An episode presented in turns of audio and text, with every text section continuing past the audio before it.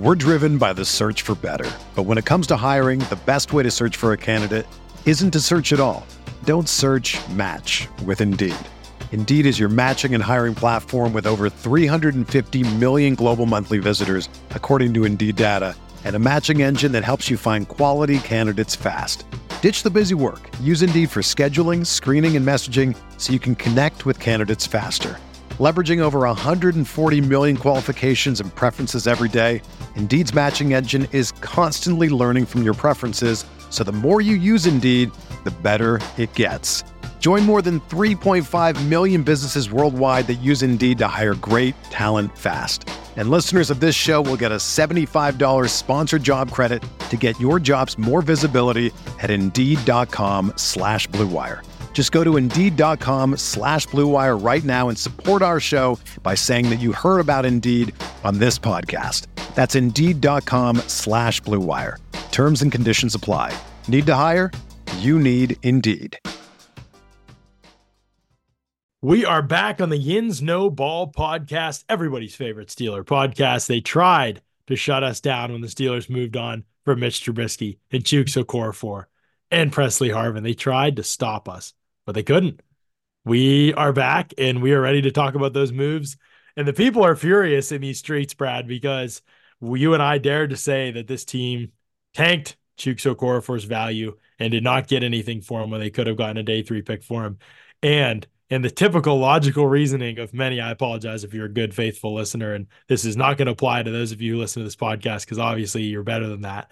But in the good, logical reasoning of everybody that, or a lot, many people that reply to things on Twitter, they thought that we somehow, especially me at least, meant that the Steelers could have currently traded Chuks Okorafor for something instead of meaning understanding that was meant that no, they tanked the value of Chuks for by playing him behind the worst tackle in the NFL and Dan Moore, one of the worst starting tackles in the NFL and Dan Moore. So yes, of course, at this point, it was understandable that his value would not be able to bring back a day three pick.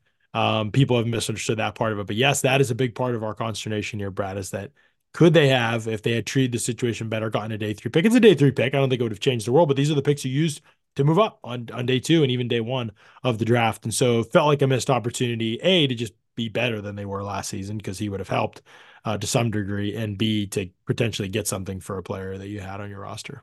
Yeah, we're also not going to pound the table to advocate for drafting special teamers, but you get a six round pick for him. You just cut your punter. I don't know if there's some yeah. standout punter that you like in the late sixth round, uh, then maybe it's a one for one swap there. So uh, uh, let's go positive though. I mean, Trubisky obviously had to be done. it's Trubisky.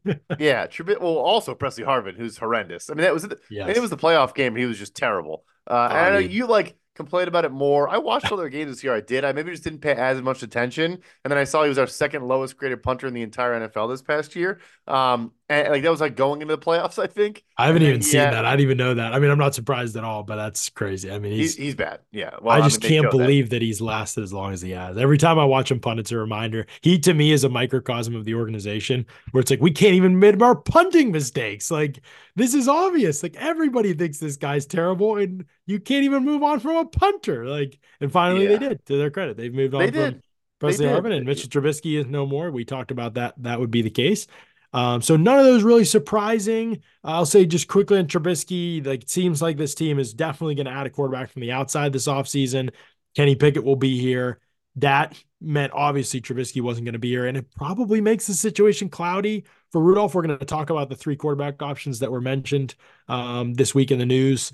And so I think Schefter mentioned him on, I forget what show he was on, but I think he mentioned him at one point, uh, a couple quarterback options for the Steelers that they'll explore.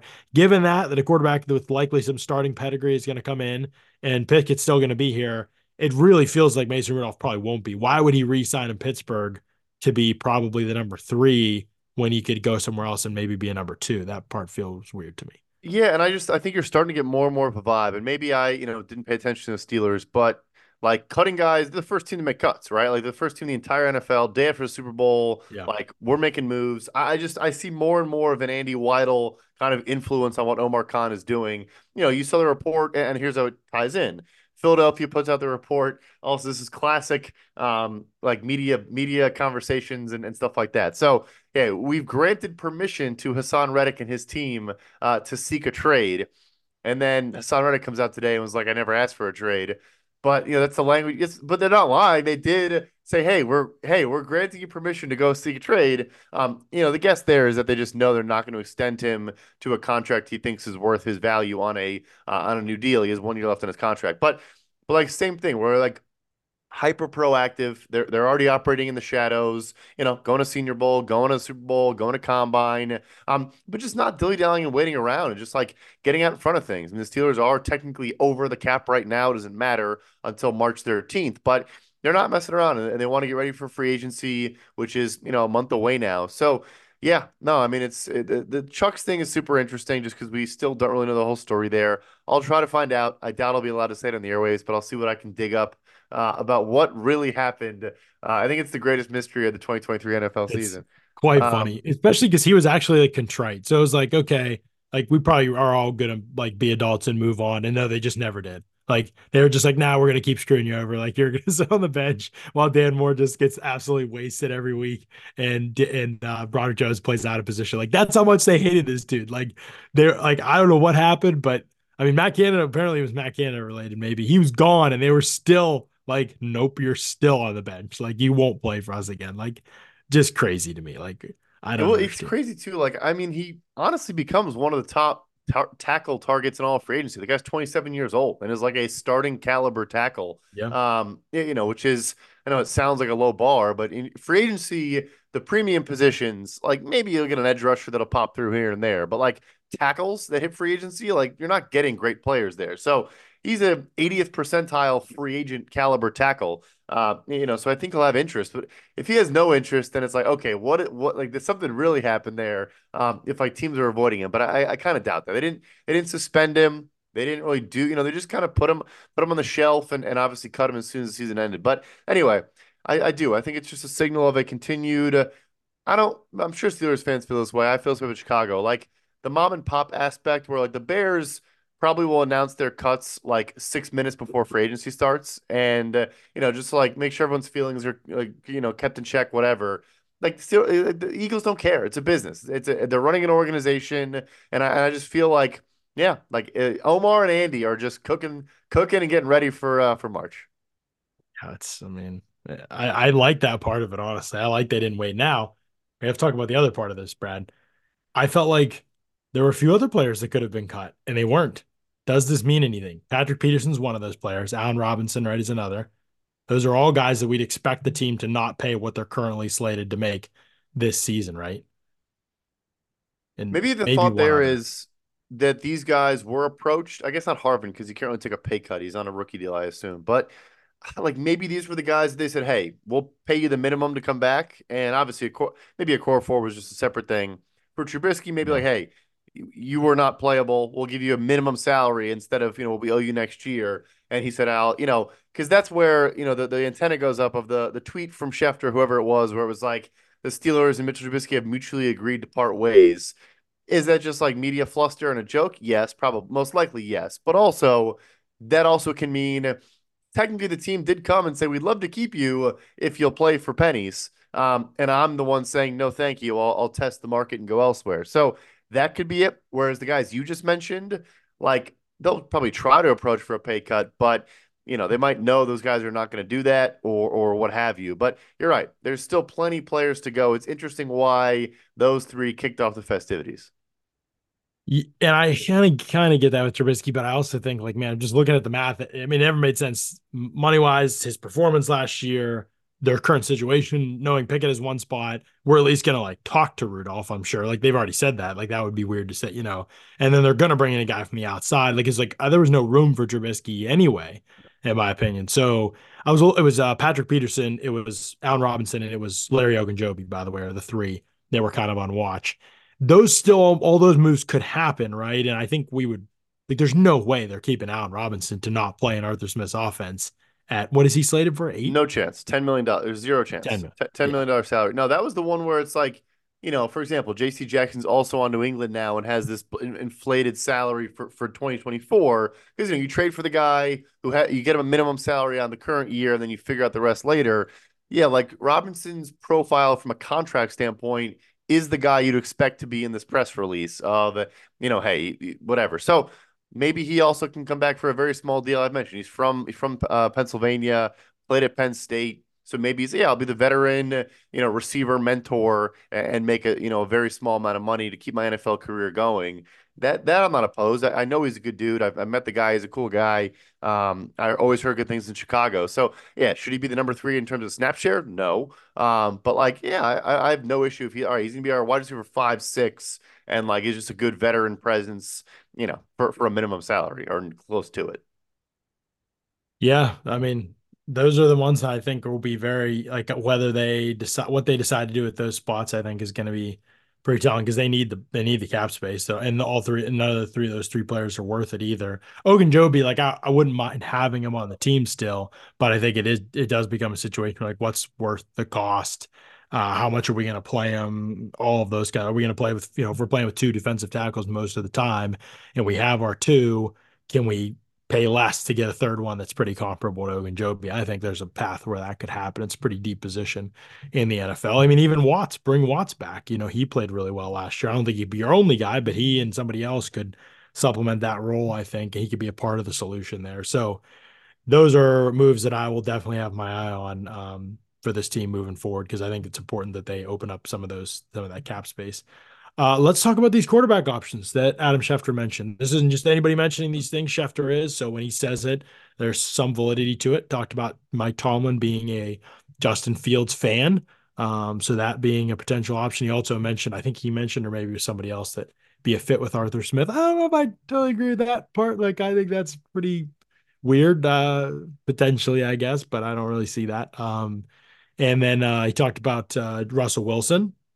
Dear God, no and he talked about Ryan Tannehill, which we've also surmised probably will be here.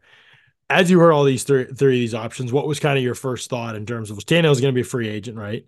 Um, and um, actually, don't know. Like Russell Wilson is under contract for sure. He'll be a free agent. You're not like trading for him. It would be he'll get cut, and then you you know approach him as a cap casualty. And I the only okay. appeal there that I see is that if there, there there will be there's offsets in his in his contract from Denver and he has a massive what 37 million dollar salary I want to say next year. They would still owe him. And you know sometimes let's say a guy has a 10 million dollar you know guarantee gets cut and sorry I'm going to go sign a new deal a 3 year 50 million dollar deal with a new team like I'll, I'll I'll beat out and cancel out that money. With Russ I don't see anyone paying him or giving him a contract that contains that much money in guaranteed dollars. So, and maybe I'm wrong. He's a starting caliber quarterback. His numbers weren't that terrible this year. You know, someone can always talk themselves into something. But anyway, uh, my thinking was, yeah, someone offers him like, you know, a, a decent little chunk, but really it's just, hey, we're just eating into the money Denver owes you anyway. You come here super cheap. We build around you. We spend around you. We help rebuild your image and you know your brand and all those things. We're not going to make fun of you like Sean Payton, um, you know, and, and, and bully you like like Sean Payton did. Um, yeah, stylistically though, I don't like the fit at all. I mean, he just takes too many sacks still. Like, yeah, he throws a good deep ball. Like, I think there would be a connection there with George Pickens, like he just had with Courtland Sutton. But I would go Tannehill if I was, you know, between those two. And then look, the Fields thing. I know. I think Schefter mentioned Mike Tomlin was specifically was a fan.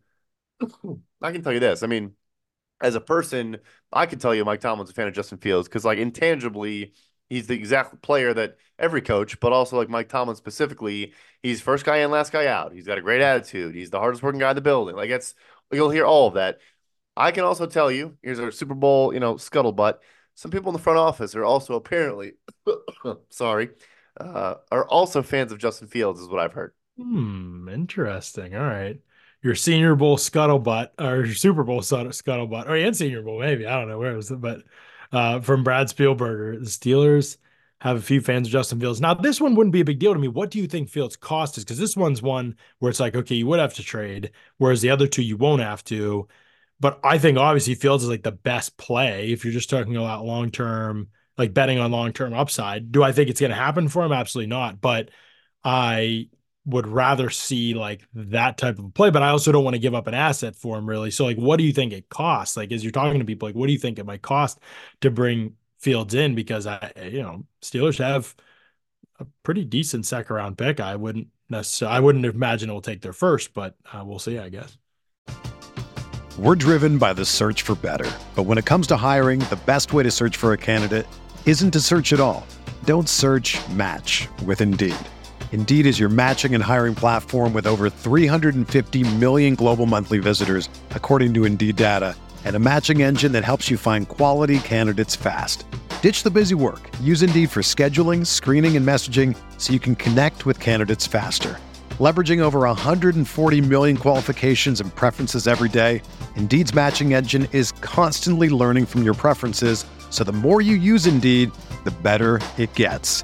Join more than 3.5 million businesses worldwide that use Indeed to hire great talent fast. And listeners of this show will get a $75 sponsored job credit to get your jobs more visibility at Indeed.com slash BlueWire. Just go to Indeed.com slash BlueWire right now and support our show by saying that you heard about Indeed on this podcast. That's Indeed.com slash BlueWire. Terms and conditions apply. Need to hire? You need Indeed. Another day is here, and you're ready for it. What to wear? Check. Breakfast, lunch, and dinner? Check. Planning for what's next and how to save for it? That's where Bank of America can help. For your financial to-dos, Bank of America has experts ready to help get you closer to your goals. Get started at one of our local financial centers or 24-7 in our mobile banking app. Find a location near you at bankofamerica.com slash talk to us. What would you like the power to do? Mobile banking requires downloading the app and is only available for select devices. Message and data rates may apply. Bank of America and a member FDIC. No, I, and Schefter mentioned it first. And look, I'm not going to like sit here and pretend I have better intel than Schefter, but I'd be absolutely flabbergasted. I'd be shocked. I, there's – in my eye, I'll say there's no chance the Bears are getting a first round pick for Justin Fields unless it's like part of a swap or something like that. But um, and also this, I mean, Justin Fields just... is one year in his contract. Right? I mean, he's got the fifth year option, but that's going to be a that's not like a ton of savings, right? It's like so you bring him in. The one year that, that's left is like three point four million. I want to say I wrote the article right. today, so it shows how Vegas brain my mind is. But yeah, is is one year left for like three and a half mil, something like that, mm-hmm. and then a $22 million fifth year option for 2025. So, yeah, you get him for, you know, two years, 25 mil, which is obviously, in theory, pretty good value for a young quarterback if you do buy in on the idea that he could, you know, take off in a new system and, and, and become the player that Chicago wanted him to be. But anyway, I think the second round pick, 52nd overall,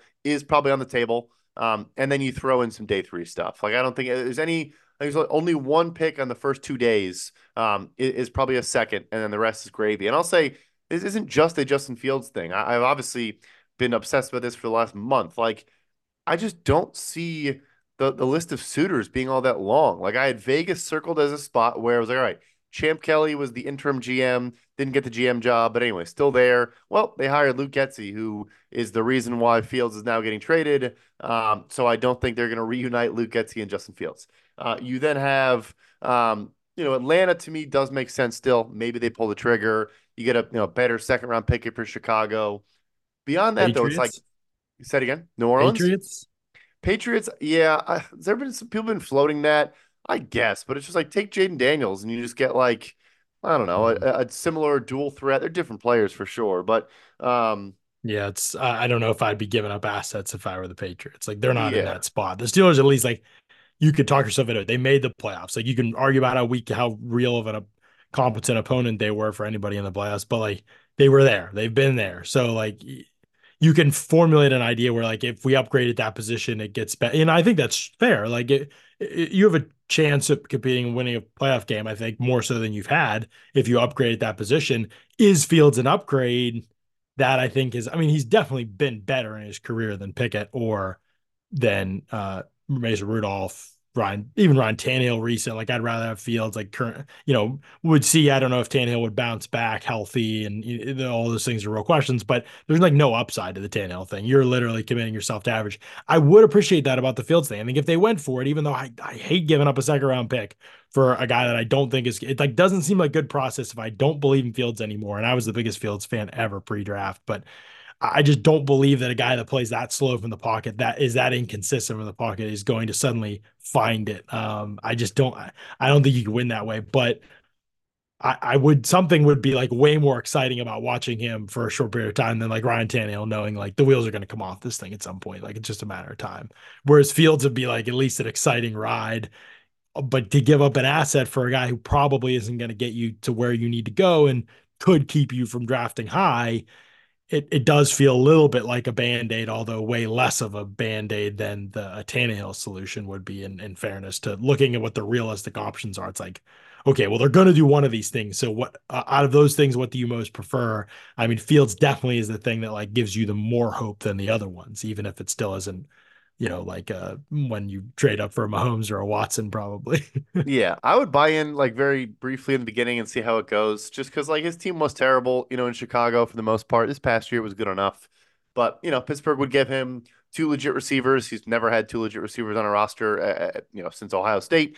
Um, Arthur Smith would just run it what a, a juiced up Ryan Tannehill offense, where it's just you know uh, boot action, a ton of play action, uh, rollouts, concepts, half field reads, all that stuff, and just basically say, here's where you go with the football. Here's your first read. If it's not there, take off. Um, and I think it could uh, like work to a degree for, for a, a, period. It's funny you mentioned like there's the no upside, no long term viability of the veterans. I think Fields obviously the goal would be all right. He flips the switch, we figure it out, and he's our starter for a decade. But also there could be the angle of all right, or the downside is like we get a couple two years out of him. We take all that athleticism and open up our run game and everything. And if that's all we get, that's okay. It's not ideal. We don't, you know, we move on. But yeah, I mean, it's I think it's going to be considered, and I, I, you know, I think there's, I don't know, it's it's worth at least getting excited about. But I, I would caution Steelers fans of thinking it's like a magic fix to, to the offense. I, I I don't think it will be. The other thing is that Atlanta, if they are the team that uh, also wants to get involved in this, and we'll see, but I could definitely see that. I I think Pittsburgh will, based on those reports and what you're saying. Like, it, I do. I mean, they're gonna they're clearly in the market for quarterbacks. There's only a couple options. He's the best upside guy, and if they like him, like it's gonna be hard to talk yourself into. But we also really like 36 year old Ryan Tannehill coming off an injury where he barely played and wasn't good when he played this season. It's like, okay, like what are we doing here? You know what I mean? Like, there's not gonna be like I don't think they're going to talk themselves into another quarterback over Raheem Morris, or uh, sorry, over um, Justin Fields. It's just going to be a matter of whether Raheem Morris and the Falcons outbid them or not. Like because the Falcons have the 43rd pick and the Steelers pick after that, obviously in the second round. And so, uh, you know, the Falcons also have two third rounders. Is that juice things if it comes down to that? If there is some sort of a bidding war, because you're right, he doesn't fit that many places, but there's certainly a lot of teams that need quarterbacks. Even if you wouldn't, you know, there aren't a lot you could see. Like some of these timelines, like do the Raiders and the Patriots make sense for him? Like the Panthers need a quarterback probably, but they're not going to do that this year. Like they're going to give Bryce Young another chance. Like so, some of these spots, it's like yeah, like it, the Titans, like it doesn't make sense. You know what I mean? They're just going to be with Levis for another year. Like so, there, there's a lot of teams. The Broncos could that be one, right? Peyton and I. I don't know. I don't think interesting so. to me. Like Sean Payton loves these like quick outs, like throw yeah. the ball on two and a half second guy. Like I, he could figure it out. I mean, he had Ian Book and Taysom Hill. Like he's tried all different kinds of quarterbacks. But again, it you know, I, we shouldn't yeah. compare everyone to Drew Brees, but it's definitely not. Like, those were flyers. Those weren't high value assets. Like right, he's giving up right, a pick, right. a legit pick. Like it's going to be somebody who fits like what he wants. It's going to be his ideal guy, and I, I don't see that with Fields at all either. So yeah, it's, I don't know, man. It's um, it could be like I could see Pittsburgh and Atlanta competing um to get Justin Fields, and in that case, Atlanta would have the better draft assets, draft assets for sure, assets for sure. And you don't want to give up too much uh, for a guy who ultimately isn't going to get past you past the Patrick Mahomes and Josh Allen's and Lamar Jacksons probably uh, of the league to Joe Burrows. And so, yeah, you're in a tough spot. It's the more I think about it, watching the Chiefs win, it's like, man, you're in a tough spot in the AFC. Like, you're honestly better off doing what the Texans did and just being terrible for a couple years and sign all these guys to one year contracts and just having your all your cap space free once you get all the draft picks in order and hoping you hit on a bunch of picks, like which I think the Steelers could do because they've been a pretty pretty good drafting franchise for. I mean, they've had their mistakes for sure, but they're not like they've never been like this is one of the worst five year like draft teams. They're always like at least solid. So like I think they could pull it off maybe, but they would have to commit themselves to like being bad uh, and rebuilding that way. Because like, how else are you catching Mahomes? How else are you even catching some of these other teams in your division? Like without doing something like that, other than injuries to those teams. Like it seems like that is the path forward is like taking those kind of that kind of a swing where it's like, look, we're going to be bad, uh, we get it, um, but this is the direction we're committing to, and we're going to try and rebuild this thing uh, much more slower. But it's hard to do that when you already have a, a, good amount of good players on your team. I mean, the Texans did it; they traded some some some good players for sure on their team, but it it was obviously ugly for a couple years. I mean, the funny thing though is I got asked actually like which team in the AFC like next year could could be, you know, I don't know, the best odds of supplanting Mahomes or like beating him in a playoff game. And like I landed on Houston because I was just like, we just saw the and again, I think other teams are better, other quarterbacks are better, but we just saw the best version of Buffalo, Baltimore, and Miami that we're going to see for a while. Like that's the the truth of the matter. Uh, all those teams are going on paper to be worse next year. Maybe they play better, especially maybe, Buffalo. Especially Buffalo. Um, and like you know, throwing the Chargers, uh, they had Harbaugh, but their roster is going to be bad for a year or two, um, or at least not you know as good as it was supposed to be. Like so yeah, so it's like swing on a you know get get a very very good young quarterback, and then and then see if you can just uh, add enough talent around him to beat Patrick Mahomes because this was supposed to be the year someone could do it, and uh, no one could do it.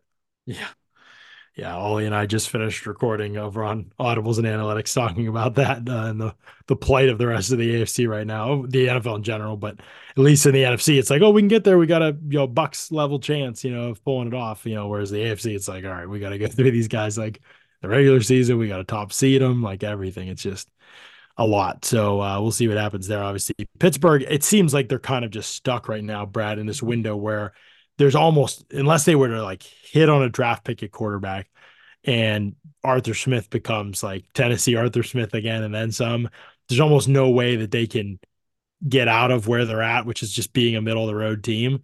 They're kind of like stuck there because of the choices they made the last couple years to not really commit to to rebuilding truly. Um, so it seems like they're really stuck here unless they somehow hit quarterback. And so maybe you just take your chances. You know, maybe that's the thing. You trade the second for Fields, you keep swinging a quarterback in next year's draft and the years after that, and you you you just keep trying to make it work. Like maybe if you're not committed to being a bad team, that might be the and and and actually rebuilding uh, and getting a high pick, then maybe that's the like this is the most um the highest odds way of them getting back to being a contender. It's still pretty low odds, I think, but it's the higher odds way than anything else they could be doing, I guess, at this point. Um, I think it is. I really, really do. I mean, he, it's yeah. the highest ceiling potential outcome. We're not saying the probability that it happens is very high, but yeah, if you Ryan Tannehill, Justin Fields, you know, trade the four. I think they were both 11th overall picks too.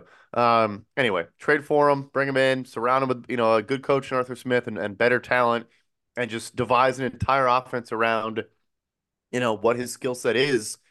You know, we, we saw the Titans teams like we talked we've talked about on the show. Like it was tough. They kind of ran into you know some juggernauts in the playoffs, but look, they made a championship game. They won a couple playoff games in years before that. No one's no one's scoffing at you know the run they had for that five year stretch or whatever just because they didn't get a ring. It was it was legit. And Pittsburgh's roster outside of quarterback is better than than those Titans teams probably was.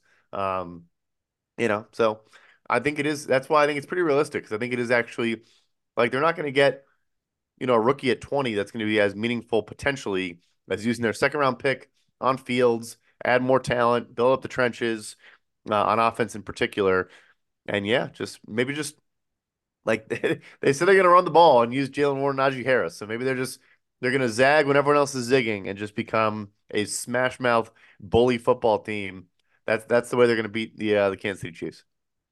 And maybe Fields just isn't still isn't very good and doesn't take the next step, but like his odds are still pretty good that he'd be better than even the best version of current Tannehill. And if those are your options, Tannehill, Russell Wilson, for we don't even talk about, and I won't unless I have to on this show. Like I'm, I'm fully convinced the man is done. Like I just, I don't think he's coachable. I don't think he's going to change. I think he's done. So I'm just not interested in going on that road. Oh, I'd rather have Tannehill than Russell Wilson. But uh, yeah, I just don't. I, I like what is the better option? That it's hard for me to like realistically find one because uh, even if you're talking upside of these guys in the draft, you talk about contract control and age, I get it. But like if if you're talking McCarthy's going to be off the board too, like it's Bo Nix and Michael Penix are going to be your top quarterbacks on the board. I'd rather just take Justin Fields. Like I'd, yeah, I'll spend easily. the second take Justin Fields rather than draft somebody in the first, and I'll get another position I need in the first. Like it sucks because you drafted a running back like in the first round, you didn't have to do that, and like you trade up for a linebacker, and like your roster could be more ready to be like, oh yeah, let's give up this second. Who cares? Like you know you don't need that pick, but they kind of do unless they're willing to be cut these guys and be aggressive in free agency. Um, I feel like the chance of getting L'Jarius Sneed went down with the Chiefs winning the Super Bowl. Like they're just gonna be like, no, this guy's freaking awesome. Like we need to bring him back. Like he's literally the reason we're here. Like, you know, and so eh, I do think it's gonna be hard to significantly upgrade uh, in free agency, but you've got to do those kinds of things in the secondary and hope that your linebackers can stay healthy. Your D line obviously is a strength if it's healthy.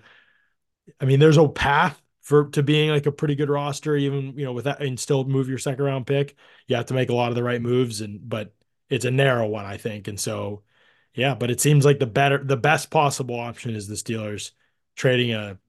I mean, a third would be great, but if it's a second, a second for, I, I think it's going to be a second, I, which is crazy to me because Fields really hasn't been that good. Like, but that's the price of quarterback. Like, if that's you're not terrible, like I mean, Rosen was was worse and got a second. Um, I think it was the second and a fifth, and then obviously Darnold was probably worse. You know, my thing is, I do think for for Darnold, not Rosen really, but for Darnold, like probably more teams existed that said like we can untap this guy. The Jets ruined him, and it's their fault. But like we love the prospect, we love whatever. Fields falling to eleven originally is interesting to me, and, and I there's a million different speculation as to why. I do know like he has epilepsy, which is tough, and like you know there's like like I think some teams were going to be scared of how that would, I don't know, whatever, uh, what the implication of that would be. But mm. I've said this many times before, I don't think he has issues seeing things. I think he, like, it's still just like pulling the trigger and like trusting yourself. And if you are a belief that, like, hey, his confidence was shattered by a bad organization with a horrible roster around him, which both of those things are true. Like I, I just think what I'm trying to get at is the, the path of selling yourself is I for me like more legitimate and easier because every every it's always oh we can mm-hmm. fix him is like always the joke. Like the Fields narrative to me, I think would be more believable than a lot of the other, you know, classic. Oh, we're gonna figure this guy out. He's he's all the talent in the world, yada yada, and we're all rolling our eyes like, okay. Like the Fields one, I think is actually legit. Um, I still am not saying I believe it's gonna happen, but I could see how a team could say, first of all, he's probably the same age as Michael Penix and, and Bo anyway, um, or close to it. But yeah, just say, you know what, this one is a one where he was failed by an organization Maybe he's not going to become like, you know, the greatest quarterback in the NFL, but he could be so much better than what he was there. Um, and we can get him confident again and all those things. And I think it's somewhat legit to say that. Hmm. Yeah, it is. I, I would be really intrigued. It would it would actually kind of excite me. Like I, I'm not a believer of but it would just be kind of exciting to have something like that actually has upside. Like that is the promise of something more. Like I just think he's a way more exciting player than Kenny Pickett, obviously. Um, Kenny Pickett as a rookie, it was like, oh, like, he is kind of exciting. Like he was getting out of structure and he was doing things, and it was like, oh, this is kind of fun. And then it just didn't happen at all this past year. Like all those things were like huge weaknesses for him. Like he didn't do anything in that capacity. So that kind of just like dented my. It's like how oh, these, and that's the one thing I'll say about Fields. If you don't have a playmaker at quarterback, there's just such a lid on what you can go, and he has that. And I said this about Pickett after his rookie year. I was like, you see some of the playmaker flashes. Obviously, they're way more significant with Fields. Like he's just a far better athlete, far better uh, runner. Like he's one of the best running quarterbacks in the league. So like you see the out of structure stuff, you see the ability to create and be a playmaker. Now it's can you work backwards? That was the thing I said over and over again with Pickett. It's like now can you work backward and can you learn to play from within the pocket? Not only did, granted, Matt Canada you know, clauses in there, but not only did he not make progress in the pocket, he actually decreased and fell off in all the playmaking areas. And you realized, okay, these limitations are real. He's not the level of athlete. Like once teams wise to him and play a little more contained on him, like you can get him on the ground, you can do. Like he's not going to be able to live that way, like a Russell Wilson type or anything. So then it becomes okay, can he get better in structure and is he good enough out of structure? Whereas Fields, I don't think there's any question. Like as a creator, 100%, like he's that guy. Like he can be that guy. Now it's the question is can he work backwards? Can he play more within structure? And I think the answer is probably no, but finding out would be way more exciting than just knowing you can't do have that you don't have that guy in Ryan Tannehill or Russell Wilson. Like that to me is just like not exciting at all. Like I mean, Tannehill, you have the slight, oh, could he bounce back with the coach? Maybe, but uh, the coach that made him the best he was. You know, I just I don't think so. That that seems really unlikely to me at this point in his career, um, given where we're at as a league and all the other things that had to go right for that to work those those two years. Like I would just be surprised. Um, so yeah, that's that's kind of where we're at with the Fields thing right now. Really interesting. Here you say that there's some some fans of his. Hmm. Okay. That's what, that's, what, that's, that's the uh, word on the street. Some people in the front office are uh, are fans of JF one, and like I said, wow. Tomlin. I, I could have told you Tomlin's a fan. I mean, he's just yeah. Yeah. So anyway, went to Ohio State. Yeah. yeah. He's like yeah, personality wise, exactly what Tomlin likes. And that is the funny thing about him falling to 11 is character wise, Justin Fields like was like work ethic, leadership, character. Like those guys with his tools tend to just like, hey, we'll take him high. Like I mean, Jayden Daniels is getting like he could go QB two buzz type uh, type buzz high, and he's like a lot of like a lot of people are crediting those things. It's like, whoa, Fields was pretty freaking awesome in college. Now Fields is Ollie and I have talked about this a lot. Few quarterbacks have looked more different in the NFL, even yeah. stylistically, than what Fields. The Fields didn't scramble or run at all at Ohio State. At he was totally within structure, and in the yeah. NFL, he's been a completely different player. So it's a very bizarre um, twist that his career's taken, and perhaps in Pittsburgh he could find some middle ground between the two versions of himself that have existed in the past. And you know, I'd, I would I'd be that fan that would talk myself into it. Yeah, no, we would. We we would definitely Fields and I moving to Pittsburgh together. We'd have That's the whole right. offseason hype hype train going. We'd be fired up. We'd be fired up. It'd be, it'd be pretty fun for sure. All right, we said we would look at tight end slash fullback for this team, um, and we have probably 20 minutes or so here uh, to I don't know if we even need that much because this draft class is so bad at tight end. But um, we there's kind of this question mark of what the Steelers are going to do with this position right in the offseason. Like they have Freiermuth under contract and they have Darnell Washington under contract, and they obviously have uh, uh, Connor Heyward as well under contract. Now the question becomes do you keep three tight ends and add a fullback to this roster, which there currently is no fullback on this roster? And Arthur Smith has played with a fullback. He played with fullback in Tennessee too, didn't he? Yep.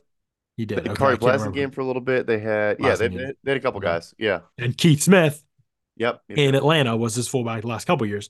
Now we talked briefly about this in, on one of our recent shows that I was just like from watching him covering the Bucs for a lot of years, watching a uh, good amount of Falcons games, watching good amount of NFC South in general. I just continually not impressed with Keith Smith as a fullback. Like I don't think he's a very good blocker.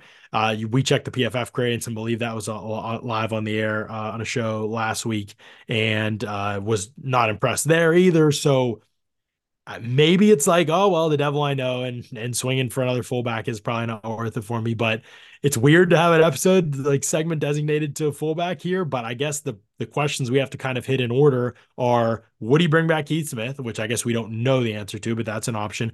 Are there other better fullbacks available this offseason that he could target and that might actually be a fit? And could Connor Heyward potentially play fullback? Is that like I know he's lined up back there at times, but could he be like a full time fullback as often as this guy. Remember, Arthur Smith's going to play fullback more than anybody except for like the 49ers and the Dolphins and like the league, basically. So you have to think about it that way too.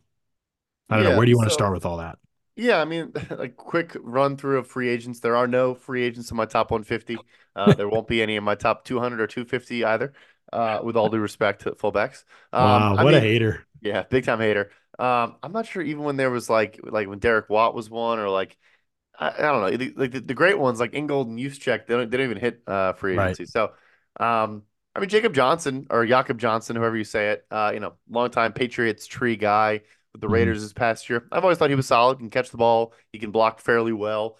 I don't think he's a game changer, but I think he's a pretty good football player. So uh, he is a pending free agent. And then uh, Michael Burton, who was a Bear many odd years ago, uh, has kind of bounced around. Uh, I think Saints, Denver, kind of that tree with you know Sean Payton, Ryan Pace, all those connections. Um, also solid. Um, can carry the ball on you know fullback dive or whatever, but decent blocker. Probably better than what they have right now. Um, and probably better than, than Keith Smith. So yeah, those are your those are your free agent options. There's your full high level analysis rundown. Um, but, but to answer your real question, I do think they are going to have a fullback. Um, and I also think they are going to carry three tight ends as well. Yeah, because Trevon Wesco is listed with fullbacks when you look at a lot of these free agent lists, but he really hardly ever lines up in the backfield. He's yeah. pretty much just a tight end. I don't even know why he's listed with fullbacks. But he, I mean, even if you're talking about these other guys, Keith Smith, 186 snaps last year, which is maybe an indication that this is less important of a role than we anticipated. But uh, Michael Burton was 179 snaps with Denver. Um, Jacob Johnson uh, was uh, 172 snaps with New England, and or sorry, with Las Vegas. And so, um, yeah, maybe there isn't like th- there isn't this like Juszczyk level, obviously not even as a blocker, but just like as a role in terms of his role that's out there. Um, it feels like one of those situations where they'll just bring in the guy that he's familiar with and Keith Smith and try to keep it rolling. Uh, again, I don't know exactly what he brings you, but he's, you know, in that realm. Now he is 31, he's almost 32 years old. And uh, there's always, I guess, maybe that chance that you hang it up at that point. but uh, let me actually look here. You guys have a by position grade. Oh, fullbacks? or do you have just fullbacks? Or I think it's all under running backs, isn't it? Yeah, and I don't think other I don't specifically works there if they're on like a diff if they're compared to running backs or what. But I know this is my weekly like throwing my coworkers under the bus segment of the show, but I don't know. Like Kyle Juszczyk had like a 60 grade this year, and I was like, well, then I don't know what we're doing with, with the fullback grades. So, um, but maybe anyway, he's not good. maybe he just stinks. Yeah, uh, letting you know. Um, let's see how let's see who has the most run blocking grades as a running back this season for Pro Football folks. So we can would, at least would, know yeah. who has actually so Ricard 326 run blocking snaps. Juszczyk 308, Ingold 239, Andrew Beck 192, and then Keith Smith 124, and Jacob Johnson would be 119. And both of them graded poorly, at least for you guys in terms of the run blocking. Michael Burton actually graded okay. So you know he's a free agent. Those are your those are your five, six, seven in terms of fullback run blocking snaps this season uh, amongst running backs. So those those are your free agents right there: Keith Smith, Jacob Johnson, and Michael Burton. Um, Blasingame was actually they haven't you guys haven't graded pretty well. He's good. He's not he's not a free agent, huh? No, Bears Bears locked him up. He's a good player. Van hey, Vandy guy, go doors. Uh, yeah, maybe they can bring him over in the package with Fields. There you go. Throw him and tack him on there. Yeah, that'd be the most. All right, Arthur Smith is involved. We got a fullback tacked onto our quarterback trade. just a good way to just just nab him real quick. Uh, you know, that'd be amazing. But uh, yeah, it's pretty slim pickings. I mean, honestly, those three at the top, Ricard, Juszczyk, and Ingold are are pretty widely considered the best fullbacks in the league. Although Ingold's run block grade for y'all is also not good. So yeah, we'll see. Um, yeah, and I think that comes down to more what is he asked to do, uh, yeah. and he's asked to do difficult things. So yeah, like I said, true. we're not we're not bashing my coworkers today. Yeah. Um, but yeah, I don't think we, you know, that should, that should say it's, it's a great issue. It's more just like a we grade if they're successful or not at what they do, but um, it'd be cool to you know start to add context of like, well, what he's being asked to do is a difficulty nine out of ten, whatever. That's um, true. Yeah, Kyle Juszczyk, you can say that about too. The grades down, but like what he's asked to do, and even yeah. Ricard like is an in, is in line a lot of the time. Like those are different types of assignments, different levels of difficulty. Some of the windbacks and getting through space that Juszczyk's asked to do, and that offense and Ingold has a lot of that responsibility as well.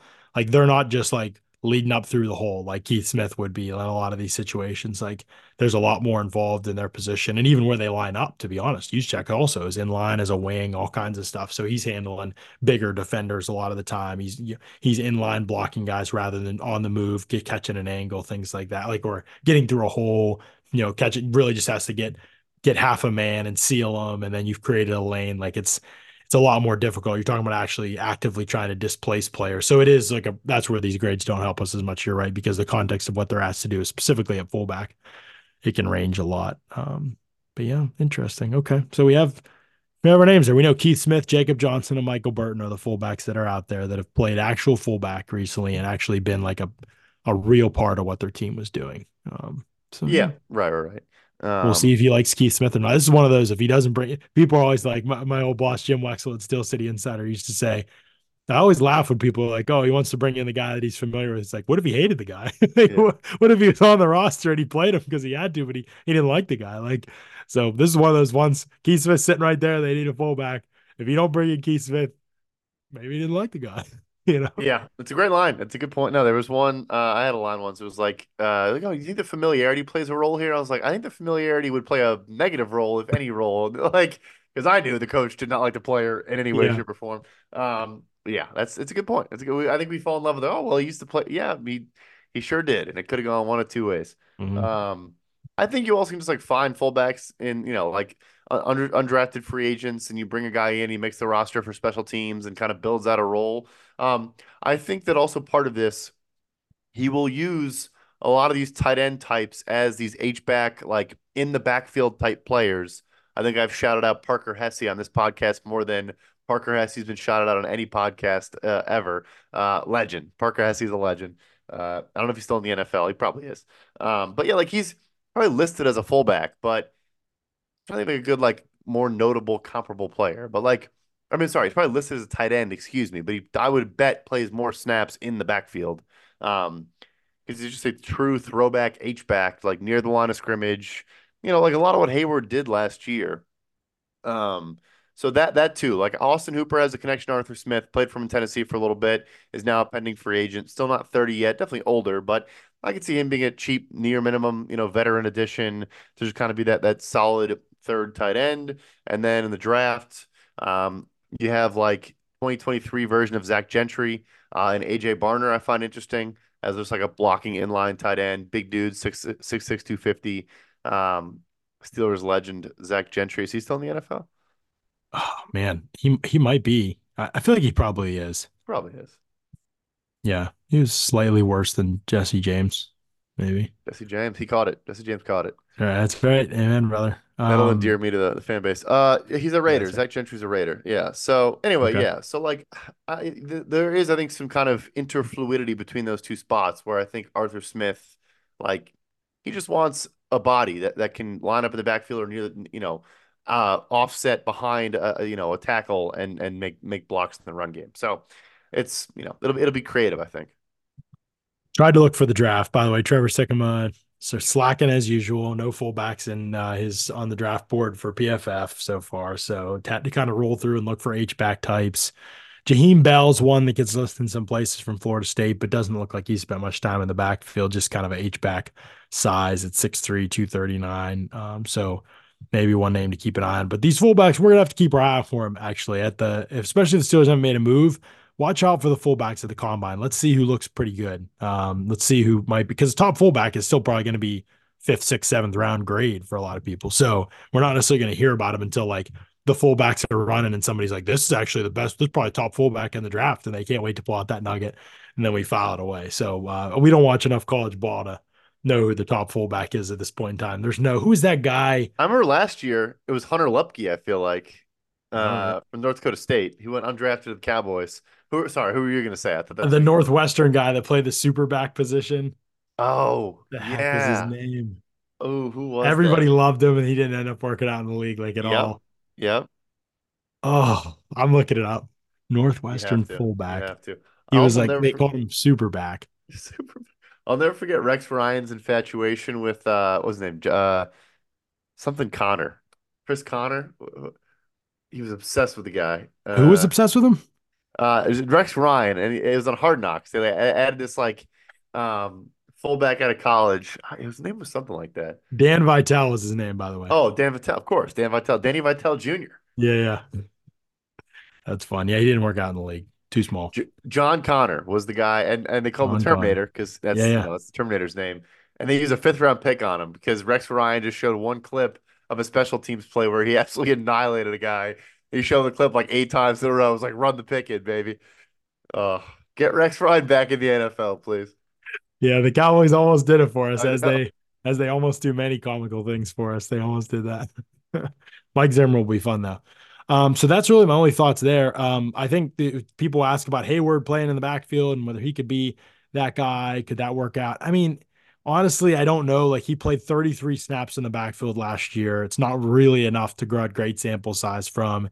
He is kind of the size you'd want a fullback, and you could even say like the the definitely the mindset, like he's physical, but I'm just not totally sure. Like I think that'll be something they have to find out in camp. But versatility's been his thing, right? So like if he can find snaps here and they can use him as the third tight end and the H back and save a roster spot, they'll do it. But he has to prove that he can do that, and we just haven't seen a ton of him as a true lead blocker to know whether that's going to be a role that Arthur Smith and those guys want. But if they don't draft one and they don't sign one in free agency, then you're probably going to say they have a lot of confidence in him or they're going to play a different way. It seems silly to spend this time. Fullback and fans are probably like, what? But it's going to determine a lot of what this offense yeah. looks like. Like yeah. personnel wise, it determines a lot. It determines how other teams defend you based on like the personnel you put on the field.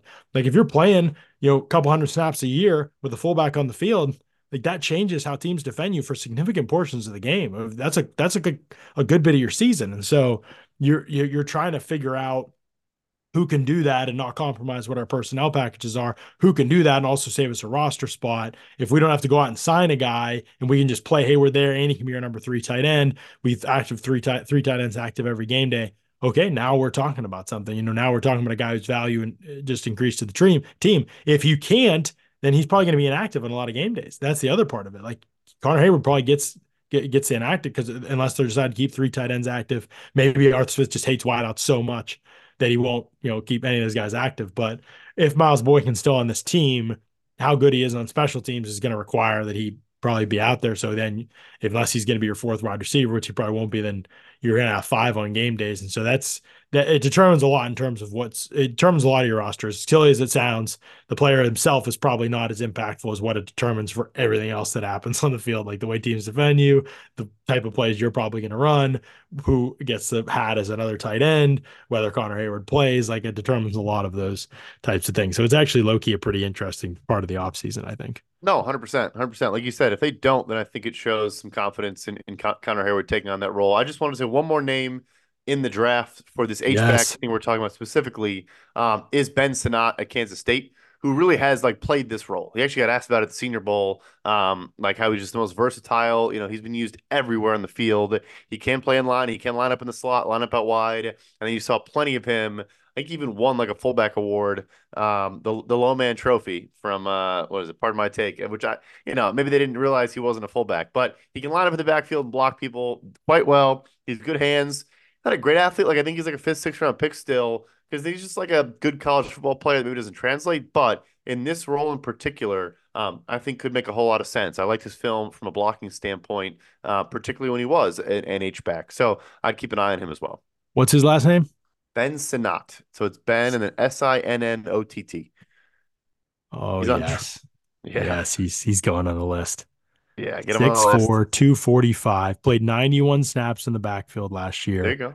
483 in line, 168 in the slot, 26 out wide.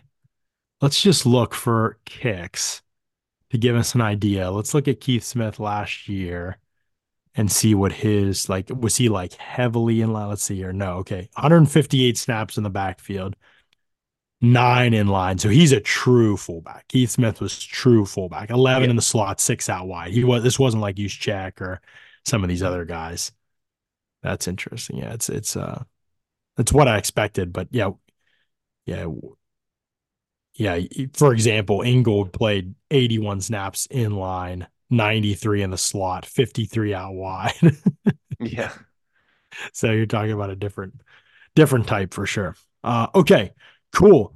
Tight ends. Do we want to talk about any of these guys? The Steelers drafting a tight end. Very unlikely, I would say, unless they're like preparing for life after Freiermuth and there's just a value they can't pass up. But they didn't play Washington last year. So I guess it's on the table. But this tight end class, oh my gosh. Like, I haven't watched all these guys. Obviously, Brock Bowers is going to go high for Georgia. So he's off the board for the Steelers. Ja'Tavion Sanders is actually kind of interesting to me. The Texas guy, I think that's second for he's second for PFF amongst tight ends. He's actually kind of interesting. I don't think the Steelers are going to take a tight end this high, so it's kind of irrelevant for them.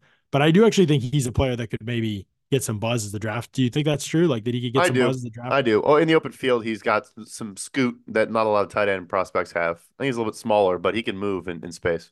Yeah, it's just like the like how many teams will even consider yeah. somebody that size, basically tight end. Cause he, yeah, 6'4, 243. I don't, I haven't watched a ton, like I haven't studied him as a blocker yet, but he's definitely like more of a move tight end type. Yeah. Um, he actually reminded me, yeah. Well, it's funny because Njoku's now one of the best blocking tight ends in the league, but coming out, it was the like OJ Howard can block Ken Njoku, and now it's OJ Howard can't block, and Njoku's one of the best blockers in the league. So it could be that type of flip, but he, he reminds me a little bit in the open field of Njoku in college. Yeah, I can see that.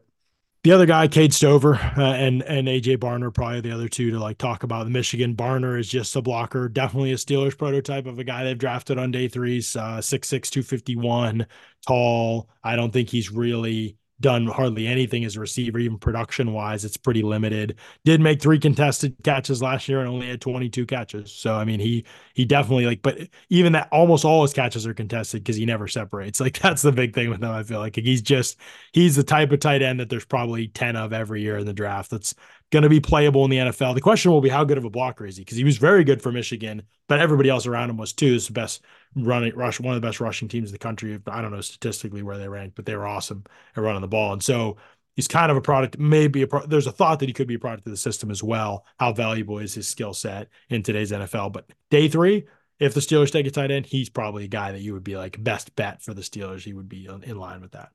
I would agree. Yeah. Um, and then uh, Cade Stover is my my guy of the class. Like you said, it's a very very poor tight end class, but he is my take him in the fourth round. You won't even hear his name for the first two years of his career, and then like he'll pop up the the third year and have like 400 yards, seven touchdowns, and just be a, a gnarly blocker. Um, is it a Ohio State this past year? Can't really separate either, but like you know, sits down in soft spots against zone, has good hands. Uh, quarterback always looked his way on third downs in the red zone, stuff like that. Like you know, good, good, good, like vertical athlete to kind of you know on like jump balls and stuff like that. Um, but yeah, like just not a very, not an exciting prospect. But I just he's rock, he's legitimately rock solid. Uh, so um, if someone takes him in like the early mid fourth, I'll be uh I'll be happy for them. I guess I guess it could be a Steelers thing, but I'm with you where it's I mean he's 6'4", 250, so just like Barner. But I think if they do go, it's either a smaller guy we talked about or like a true just like mauling, you know, Zach Zach Gentry inline guy, six six, six seven, two eight, 60 plus type type dude. I think we have to just like watch and see how fast Cade Stover runs because if he runs okay, he's probably going to be the second tight end off the board. He'll fit more places than Sanders will because yeah. he will block and play in line. He, I mean, he was a seam threat all year for Ohio State, and you can yeah. look at him and be like, I don't think he can run, but he was no. a seam threat all year for them. He made tough catches down the seam. I think his contested catch rate, PFF has at sixty percent. Um, he had six contested catches this year. He's not a guy that got targeted a ton, but 500 some yards in this tight end class. I think you're right. Like he's, it's not sexy like some of the tight ends in the past, but I think he's just going to have a real solid NFL career. I think he's gonna he can do a little bit of everything well, and if, as long as he's not like a reprehensible athlete, like I remember Isaac Nauta was right, like, right, his best ball could be out of him. Like he's just that type of player. He's like safe. He doesn't do anything that crazy, but like he's just a good, solid. You know, have him in your top 100, have him in your top 75. You know, slap a third round grade on him, and like nobody can ever say you were wrong. And then Nauta ran out went into like a four nine six, and it was like, well, he's not going to play in the NFL. And so it's just like they're just hard tight ends unless you're an unreal blocker with unreal size like Lee Smith or right um, right. The dude who from uh, UTEP, uh, who was a great blocker for years, uh, his name's totally escapes me right now. He ran like a four nine. Uh, shoot, I can picture him. But yeah, there's always those guys. Yeah, uh, I'll look it up when you're talking to UTEP tight end. It was like probably in the last seven years of the draft or something like that. I forget who even he played for in the NFL. But anyway, if you're not one of those guys, like you just like you can't run a four nine. So, and I don't think uh, Stover's going to run a four nine, but he can't be like four eight. You know, he's got to be his his spider at. web's not going to be the the prettiest the prettiest web you've ever seen. No, yeah, yeah this is not going to be a great separator. But as a number two, can he block some? Can he catch some? Can he be in the right system? Ask him to do certain things. He knows how to get open. He makes tough catches. There's a value in what he brings for sure. And in this league, I think that's going to matter. But I do think he might sneak into the top 100 if he's not like a reprehensible athlete. And if that happens, just because of how bad the tight end class is, and if that yeah. happens, maybe like the Steelers are probably not going to. I don't think they're going to take a tight end at all, probably. But if they do, it wouldn't be before day three. I think so. I agree with you. I agree with you. I'm not even say I'm would go so far as to say maybe not even till the fifth round. Like I don't even know if they use one of their first you know four round picks on a tight end. It's just not a priority. They just did it with Darnell. Um, you know, last year, like you said, and, and it's a slow growing position. So I don't think we should take really anything from his first year in the NFL. Plus Stover and a lot of these guys are talking about. I like I like them, but Stover's 24 years old. Like um, yeah, that's right. I forgot about that. Yeah. So, and Barner's isn't even listed, which generally he's a transfer. So, uh, that generally means you're old when we can't find your age online at PFF. Um, when you're hiding it from us, there's there's usually a reason. Not great. Yeah. Yeah. Not so, great. Anyway, is this the last year and we'll be out of the age of old players? Is that? Yeah, the COVID uh, exceptions. I believe so. Yes. I mean, we'll still have. There's a guy who's going to play his eighth. I think his eighth season next season. If you saw that, he's like 28 years old. Um, he had like two medical and like COVID and like is a whole thing. Yeah. Like brother. By the way, yeah. Ben Sinnott, just to just to cap off this discussion appropriately, 48 catches last year, 669 yards, six touchdowns. He's a legitimate receiving threat for them. Only two drops. Guess how many missed tackles he forced per PFF? I think it was the most in the country among tight ends. I'll say like it says tied for fourth, but yeah, if you're okay. T4. I don't know if that's amongst tight ends or all. Yeah, I guess it is amongst tight ends. Probably tight ends. Yeah, yeah. I'll say 26. 14. Oh, sorry, 14. Sorry. 14. 14? yeah, way 14. too high. Okay. Yeah. Okay. 26. Jeez. Wow. Yeah, I don't, know. Maybe I'm thinking of receivers. It's still my head. All right. I mean, yeah. that's no, that's that's a good number. For a tight end, yeah.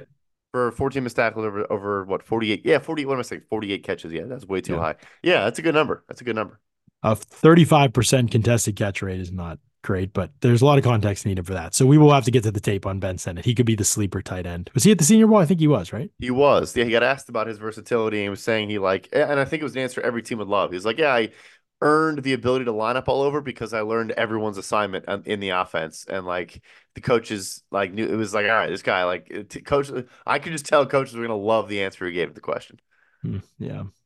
Dallin Holker trying to be the next Colorado State tight end, huh?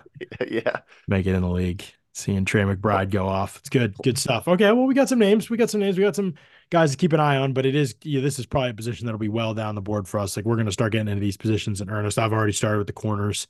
I've got Arnold scouting report done and McKinstry, and I'm working on uh, Nate Wiggins uh, as well. And who else have I seen? I've watched Kalen King live all season. I, am I think his star is falling. I'm not a not a big fan there. Yeah, uh, Kelee, Kelee Ringo, Kalen King. Did I say Did I say Nate Wiggins? You did. You did. Okay, I like yeah. I like Wiggins. Clemson. Yeah, yeah, that's who I'm about to start watching maybe tonight. So we'll Good see. player. Um, yeah. Player. So in, in Cooper I'll watch as well, and then we'll see about some of these other guys. Quinyon Mitchell was awesome at the Senior Bowl, so I can't wait to get to his tape. Um, Ennis Rakestraw is another one I want to watch. So there's some guys in this draft, and the Steelers, you know, if they're, especially if they're going to trade a second, and they're not going to get Sneed or Jaylon Johnson, corner is going to be a, a big priority. It should be a big priority for this team. So we'll see. And they might have their 20, pick of a lot of them in the first round. Yeah, to be honest with you, uh, yeah, I think like, you get a very, very good football player at corner at twenty potentially. Just if, yeah. as always, if quarterbacks, receivers, tackles, and whatever kind of yeah. push those guys down the board. All the guys you just mentioned, like Terrion Arnold's probably gone by then, if I had to guess. And I'll tell you, I had a personnel guy text me that Quinyon Mitchell was the best player in Mobile th- th- that week, which is crazy to say, um, given how much talent was there. But like, he could be there at twenty. And is it though? His, I mean, is isn't is he the best? Was he the best player in Mobile? Like, who would be projected to go higher than him? That's what. Uh, that was that's what Mobile. I was told.